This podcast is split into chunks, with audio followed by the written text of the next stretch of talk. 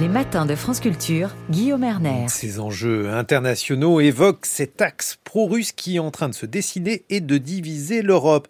Dimanche dernier, les élections législatives en Slovaquie ont porté au rang de Premier ministre Robert Fico, connu pour être un franc sympathisant de la Russie. Cette élection semble renforcer un axe qui se dessine peu à peu à l'est de l'Europe, aux côtés de la Hongrie, de Viktor Orban et peut-être de la Pologne. Tous viennent ébranler la tentative de front européen pro-ukrainien. Quelle nouvelle fracture cela représente-t-il pour l'Union européenne? Quelles peuvent être les conséquences concrètes?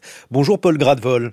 Bonjour Guillaume Hermer. Vous êtes euh, historien, professeur à l'Université de Paris 1 et chercheur au CIRIS. Robert Fico doit désormais désigner un gouvernement en Slovaquie. De quoi parle-t-on lorsqu'on dit qu'il a des affinités avec la Russie, voire qu'on peut le qualifier de pro-russe?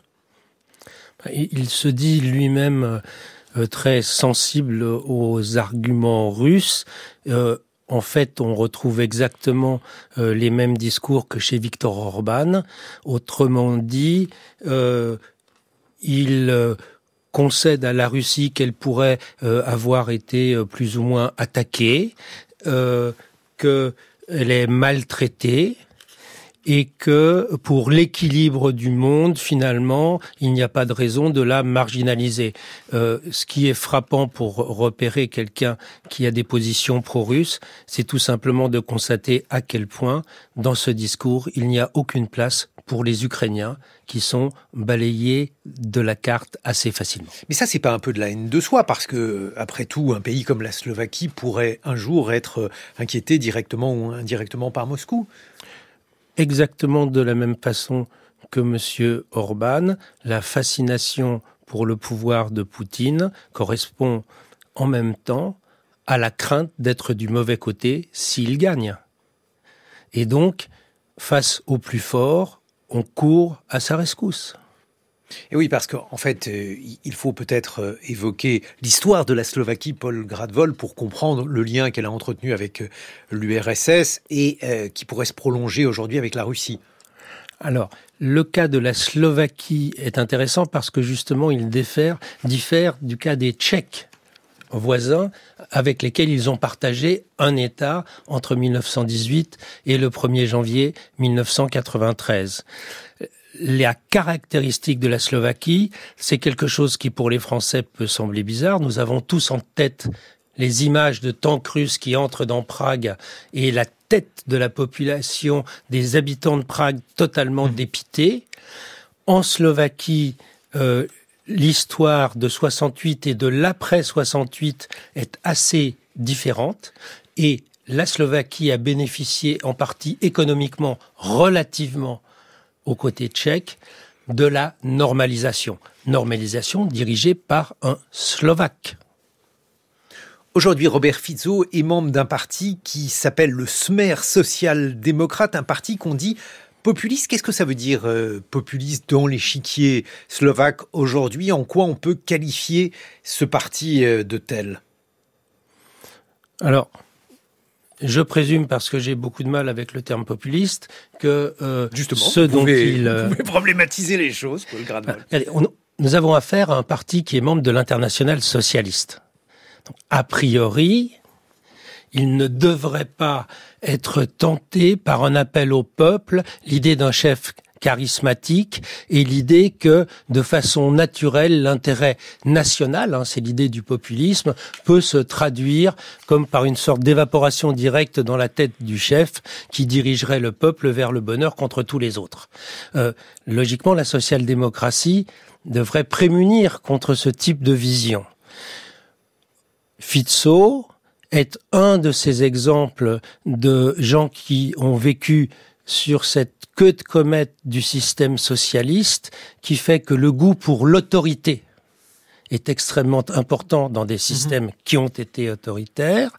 Si on rajoute à ça le fait de brandir le drapeau national et, euh, par exemple, presque d'affirmer que la corruption est une bonne chose si ça profite aux gens de chez nous, euh, Fizzo est associé au crime organisé presque de façon ouverte.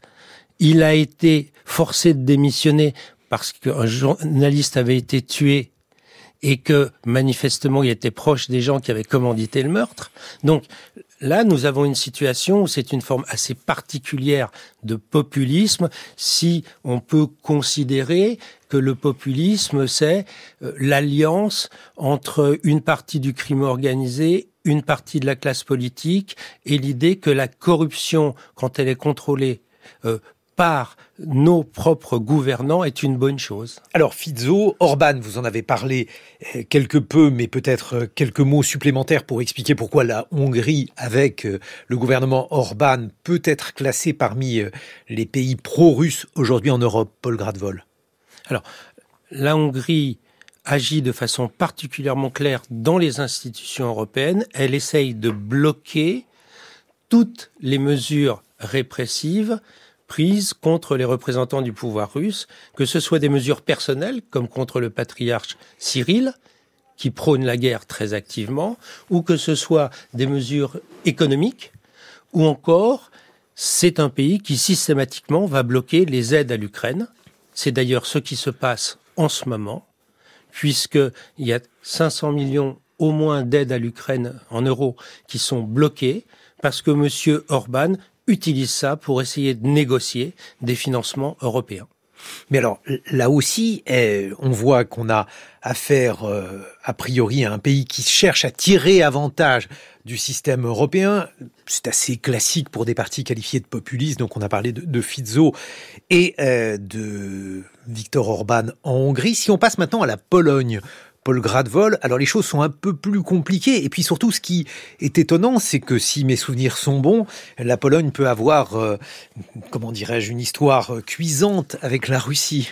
Euh, je rappelle que la Hongrie a quand même un petit 56, un petit 1849. Euh, absolument, mais euh, la Pologne c'est plus ancien encore, pourrait-on dire. Mais c'est vous le spécialiste. Non, non, mais je regardez, je, ne crois pas que nous allons chercher à savoir qui a le plus souffert de la Russie dans la région euh, ou de l'URSS. Mais ce qui est intéressant dans le cas de la Pologne, c'est que ça permet d'avoir une cartographie différenciée de l'influence russe.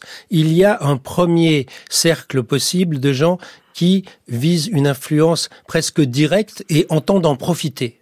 Autrement dit, très ouvertement, Orban dit, je négocie avec la Russie, j'envoie un ambassadeur en Biélorussie à Minsk. C'est le premier pays de l'Union européenne qui vient de le faire il y a quelques jours. C'est quand même brillant.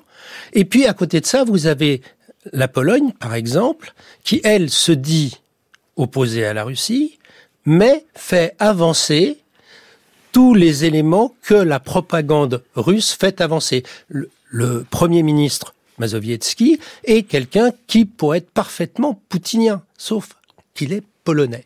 Donc, il fait exactement ce que fait M. Orban, mais ne peut pas dire qu'il est contre l'Ukraine trop directement. Donc il dit je suis pour les paysans polonais, donc je bloque les aides militaires à l'Ukraine, ce qui n'a aucun sens. Mais ce qui est passionnant, c'est que le discours fondamental russe se traduit dans l'action du gouvernement conservateur polonais. Bon, mais alors là aussi, je vais vous poser toujours la même question. Paul Gradvol n'en change pas, mais la Pologne pourrait quand même considérer être, alors là, immédiatement menacée par la Russie. Ah, mais la politique actuelle de M. Mazowiecki est très directement dangereuse pour les intérêts, y compris les intérêts de sécurité de la Pologne. Mais le PIS s'en soucie assez peu. Je rappelle que avant l'agression russe du 24 février 2022, euh, le PIS avait fait très peu d'efforts pour effectivement acheter des matériels militaires occidentaux etc. Donc ce sont des gens qui ont un discours nationaliste et de défense nationale, mais qui, en fait, ont une pratique des intérêts nationaux qui est extrêmement difficile à démontrer. Bon, alors on, vous suit pour le gouvernement polonais, mais pour les Polonais eux-mêmes, euh, il n'y a pas si longtemps, ceci était extrêmement remonté contre les Russes et euh, j'imagine que les années ne les ont pas conduits à devenir... Euh, je vous en prie, éteignez votre téléphone, Paul. Il n'y a, pas de problème, voilà. vous avez réussi à l'éteindre. Donc j'étais en train d'évoquer avec vous le sentiment polonais, ce sentiment polonais, il est quand même largement défiant à l'encontre des Russes. Euh, le fait tout simplement que le communisme ait régné en Pologne euh, avec évidemment la main de fer de Moscou, tout cela ne, les pousse pas à être particulièrement prompt à chercher un accord avec la Russie. Ils pourraient donc euh, bien désavouer leur gouvernement. Alors, c'est une possibilité, c'est pour ça que la machine de propagande du pouvoir cherche à masquer euh, les enjeux exacts de ce qui se passe aujourd'hui.